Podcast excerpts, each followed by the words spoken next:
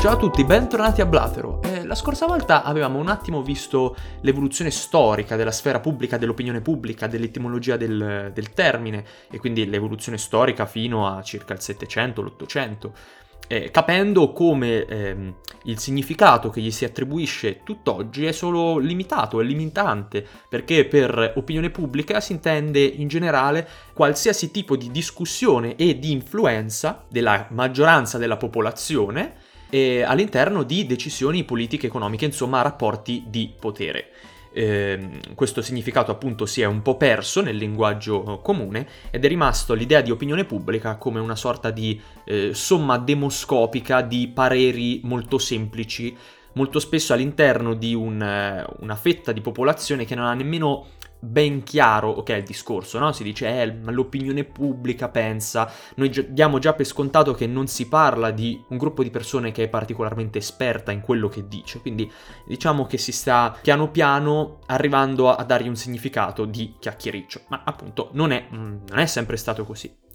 Però ci eravamo lasciati la scorsa volta dicendo, porca miseria, ma mm, questa, questa origine, l'evoluzione della criti- dell'opinione pubblica è criticabile? Quanti ne hanno parlato? Se ne può parlare ancora? È ancora interessante fare un dibattito a riguardo? Certo, secondo me sì, se no non avrei mai portato questo podcast. Ci sono tanti filosofi, tanti pensatori politici che hanno detto la propria in merito all'opinione pubblica, alla sfera pubblica, soprattutto all'ascesa e alla influenza che ha sulla politica tralasciando la piccola oasi felice, ok, della Atene classica, che anche, anch'essa non era per niente esente da critica, insomma, sappiamo eh, Platone, soprattutto Aristotele e le proprie criti- critiche mh, aristocratiche, ok, al modello democratico, però dimenticandoci un attimo di, di tutta questa storia qui, noi sappiamo che fino alla modernità eh, l'influenza della popolazione, della, della sfera pubblica, dal momento che l'opinione pubblica ancora non esiste, è appunto inesistente. Questo perché il potere eh, assume una forma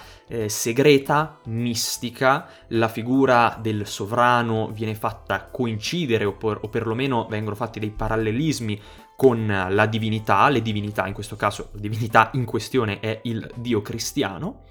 E eh, se un tempo, insomma, no, pensiamo a, all'epoca classica dei romani pre-cristiana, eh, l'imperatore era legittimato perché proprio un, un, dio, un figlio di dio, per esempio gli egizi, figlio di dio,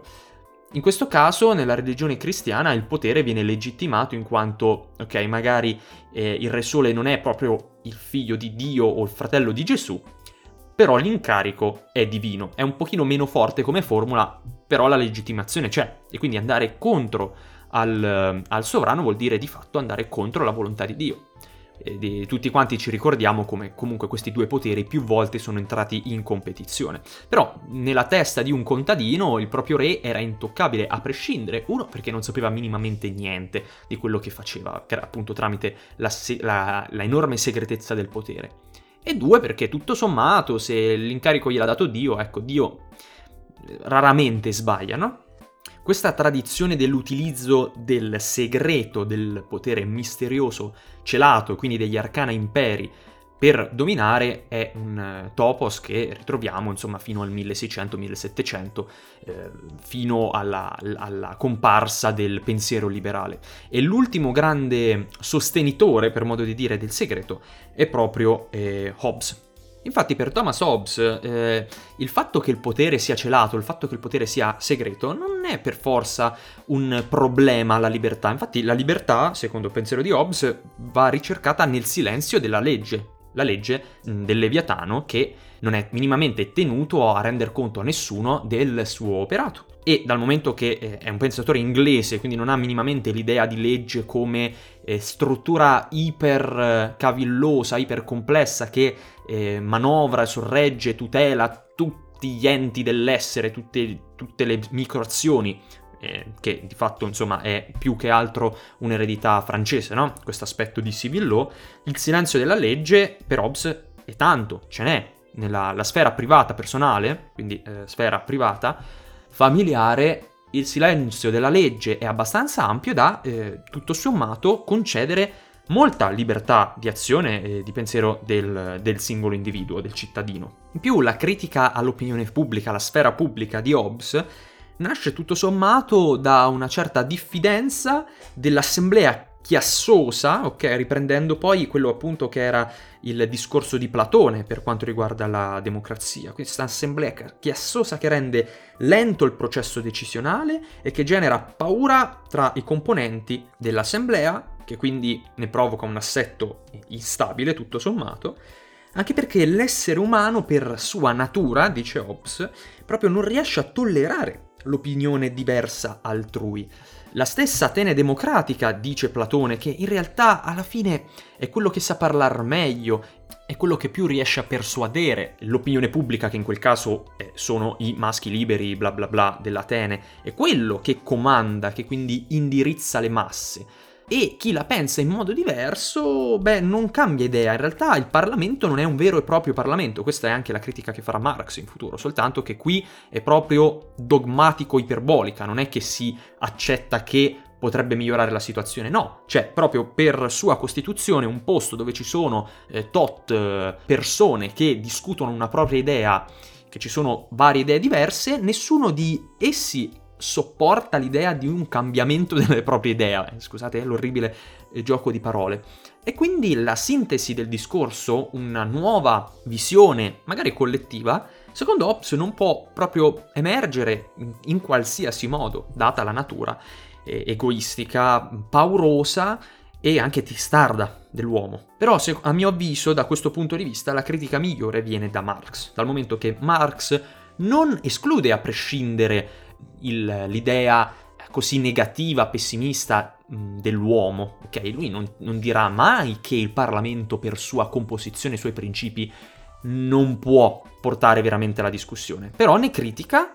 la sua versione contemporanea, dal momento che eh, Marx vive intorno al 1800, dove eh, il, insomma, i parlamenti già esistevano da svariate decine di anni e quindi eh, lui stesso ne vedeva la progressiva, eh, il progressivo, non so come dire, deterioramento magari, la progressiva corrosione. Anche lui però spinto comunque da una sorta di misticizzazione, mitizzazione di quello che dovrebbe essere il ruolo del Parlamento, che quindi passa dall'inizio, da quando i borghesi erano la classe buona dal suo punto di vista, a eh, interloquire, parlare, cambia- scambiarsi opinioni all'interno del Parlamento, per poi diventare il Parlamento un posto dove si va e si vota perché ognuno ha già la sua idea in testa. Quello che magari Marx non aveva previsto è che la gente magari non è che deve per forza discutere all'interno del Parlamento, ma può discutere tranquillamente eh, in altre sedi. Però tutto sommato la sua critica è molto fondata perché effettivamente molto spesso i partiti, specialmente quelli populisti, molto chiusi, dogmatici, tra cui anche il Partito Comunista ovviamente, cioè se ci pensate il Partito Comunista, a differenza dei vari partiti socialisti, ha nella sua natura questa eh, impossibilità di cambio di prospettiva e quindi anche di giungere a compromessi. Quindi paradossalmente quello che critica Marx è quello che poi succede agli stessi partiti ispirati a lui pochi anni dopo nel sistema parlamentare. Però ripeto, la critica è fondatissima, perché que- molto spesso appunto questi tipi di partiti non hanno minimamente intenzione di avere un dialogo, di cambiare idea, perché eh, tutta la produzione ideologica e, e, politica viene fatta all'interno magari delle proprie cellule o delle proprie sezioni di partito e poi viene esportata in Parlamento e una volta esportata in Parlamento non c'è minimamente interazione fra le parti politiche, tranne ovviamente in caso di consultazioni per ottenere per esempio maggioranze e quindi formare governi. Ovviamente le critiche, il discorso eh, relegato all'opinione pubblica non finisce qui, infatti ci sono personaggi che criticano sì l'eccesso e il potere eccessivo che potrebbe raggiungere l'opinione pubblica, ma esaltano la pubblicità del potere, a differenza di Hobbes e di tutti insomma i pensatori o conservatori o del 1600 e prima, che il potere deve per forza essere pubblico, quindi una tesi anti-machiavellica, morale, se per dire, una sorta di ritorno alla moralizzazione della politica, perché, perché l'obiettivo della politica è mantenere la pace. Per esempio, Kant è il grande fautore di questa concezione. L'obiettivo e mantenere la pace. E la pace non può essere raggiunta se non c'è la massima trasparenza e chiarezza fra le parti. E quindi la pubblicità del potere, il fatto che il potere sia pubblico in ogni sua possibile manifestazione, è un requisito necessario per la pace, per la collaborazione fra gli stati, da qui appunto tutta la sua filosofia sulla pace perpetua. Tra l'altro, insomma, Kant sappiamo che anche da un punto di vista filosofico si concentra eh, sulla conoscenza, su come l'uomo conosce il mondo, fa eh, esperienza del mondo, quindi figuriamoci se non poteva essere anche da un punto di vista più pragmatico, materialista, politico, una persona fissata sulla, sulla conoscenza, quindi sulla pubblicità del, del potere. Ed è anche molto interessante come questa neomoralizzazione, per modo di dire, della politica, che quindi riprende degli aspetti greci che erano stati eliminati dalla tradizione machiavellica, che invece voleva il potere come eh, mezzo, cioè assolutamente 100% mezzo per la realizzazione dello scopo, ma lo scopo non era pace, non era il buono, il giusto, ma era solamente la governabilità, cioè questa rottura liberale e quindi anche la critica a numerosi mezzi politici che da Machiavelli e tutta quella tradizione lì vengono eh, valutati come necessari nel senso di utili e soprattutto moralmente leciti dal momento che non c'è morale nella governance, mentre la critica liberale allo spionaggio per esempio e alla menzogna vanno proprio in contrasto con la, l'antimorale politica machiavellica. Dice infatti appunto Kant, la fiducia reciproca è una condizione imprescindibile nei contratti, siano essi stipulati tra privati o tra stati. E quindi lo spionaggio anche come mezzo di, per esempio, sicurezza per vedere, che ne so, una spia russa che per sicurezza va in America per vedere se stanno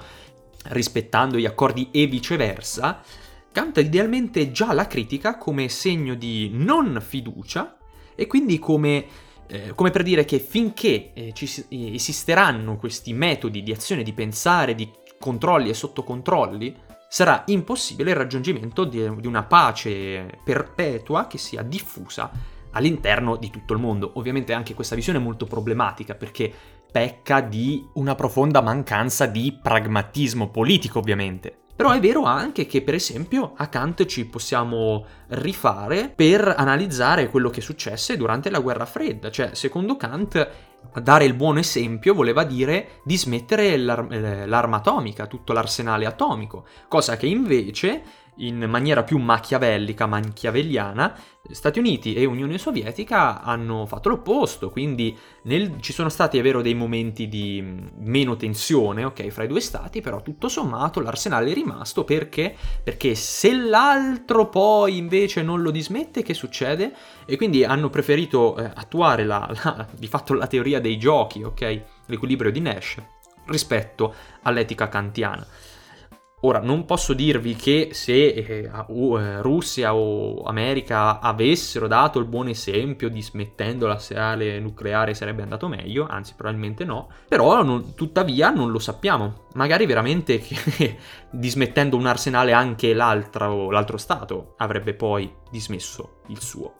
Fatto sta che appunto manca leggermente di realpolitik. Però la neomoralizzazione della politica è fondamentale, secondo me, nel, nello Stato moderno, nello Stato sociale, dal momento che eh, la governance for governance sake, cioè il governare per governare, quindi solamente per,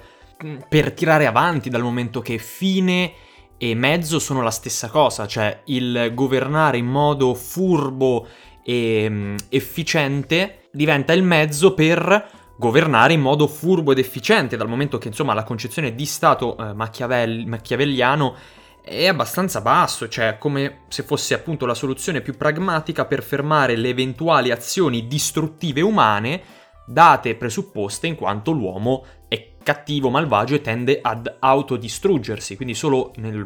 insomma, nella società moderna, solo superando questa sorta di pessimismo eh, naturale, machiavelliano, obsiano, riusciamo a trovarci degli obiettivi, un obiettivo che sia qualcosa di più di un semplice eh, appunto m- gabbia mantenimento per evitare eh, l'autodistruzione, che possiamo fare poi anche dei m- passi avanti sociali senza poi sfociare in un nichilismo collettivo.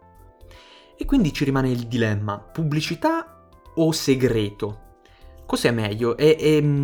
è vero che l'essere umano non riesce a tollerare opinioni diverse dalle sue, che quindi il dibattito non è un dibattito per cercare un nuovo momento, una sintesi, ma un dibattito per far vedere che io ne so di più, io dico il giusto e quindi il dibattito solamente come forma di propaganda politica dove io dibatto col mio avversario non per aumentare la mia idea, non tanto per fargli cambiare la sua idea, ma per parlare il meglio possibile per avere più voti. Perché l'opinione pubblica poi nel Novecento diventa questo, diventa anche una, una, massa che può essere facilmente o più o meno facilmente influenzata al fine di una cosa, ossia al fine, al fine di alcune elite di prendere il potere. La prossima volta vedremo la critica esemplare, sia una seconda parte della critica marxista all'opinione pubblica, ma poi anche la scuola di Francoforte che non fa che enfatizzare in maniera anche un po' nauseante eh, questa faccenda qui, ossia la manipolazione dell'elite. Segretezza o pubblicità? Quando è che lecita uno e quando è che lecita l'altro? Perché il segreto aiuta, aiuta a sbarazzarsi dell'opinione pubblica quando essa diventa invadente. Perché molte questioni delicate con un'opinione pubblica sviluppata come la nostra, che quindi praticamente è il 90% della popolazione, rischiano di creare confusioni. Pensate a tutte quante le manovre tecniche, le manovre di salvataggio economico, che sono altamente impopolari, ma passate al vaio dell'opinione pubblica, magari aizzata da mh, mm, qualche leader populista,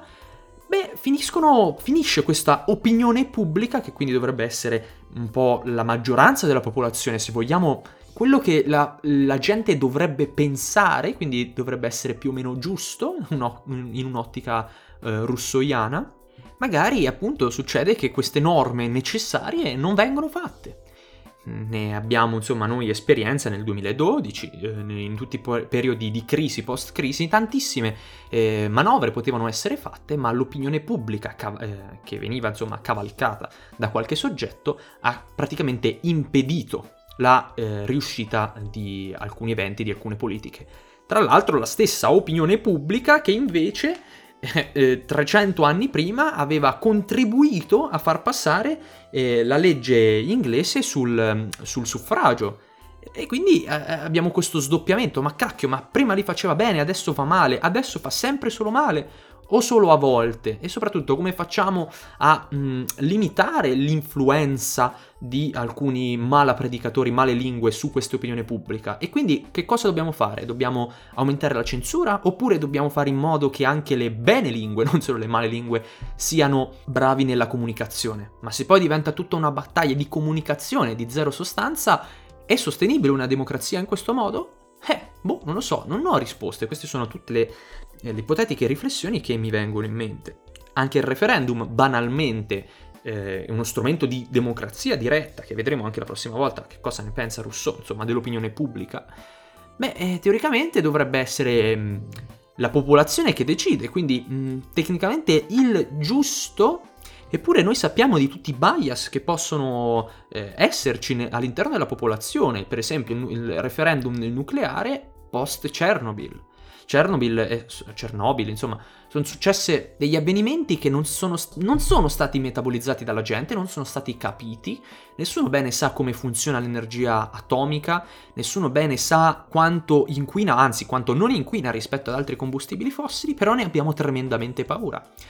Un po' allo stesso modo che, così come noi pensiamo gli squali che arrivano sulle spiagge a mangiare le donne fighe in bikini per colpa dello squalo, così come noi pensiamo che se noi non ci muoviamo i tirannosauri non ci mangiano per colpa di Jurassic Park,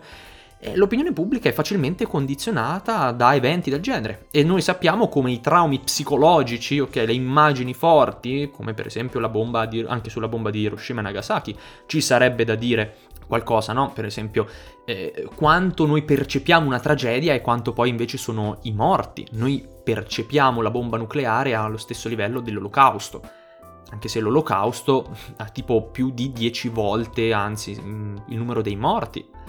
E noi percepiamo mm, le vittime di una guerra X molto meno gravi della bomba atomica perché la bomba atomica le ha fatte tutte insieme in quell'istante, anche se di fatto per esempio l'invasione della baia di Okinawa è stata molto più traumatica da questo punto di vista. Anzi, molti storici ritengono che senza bomba probabilmente eh, ba- le battaglie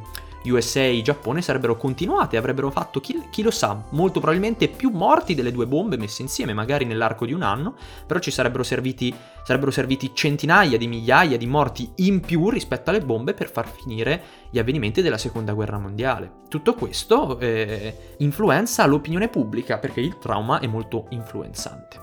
Io non ho altro da dirvi per questa volta, ci sentiamo al prossimo Blatero dove proseguiremo la faccenda perché sennò veniva una fuori una roba da 50 minuti perché ovviamente io non mi preparo niente, però la roba mi viene in mente parlando e quindi ci riserviamo tutto dalla seconda parte di, di queste riflessioni se vogliamo per la prossima volta. Grazie a tutti, grazie per essere stati qui, per aver ascoltato e ci sentiamo come sempre al prossimo Blatero.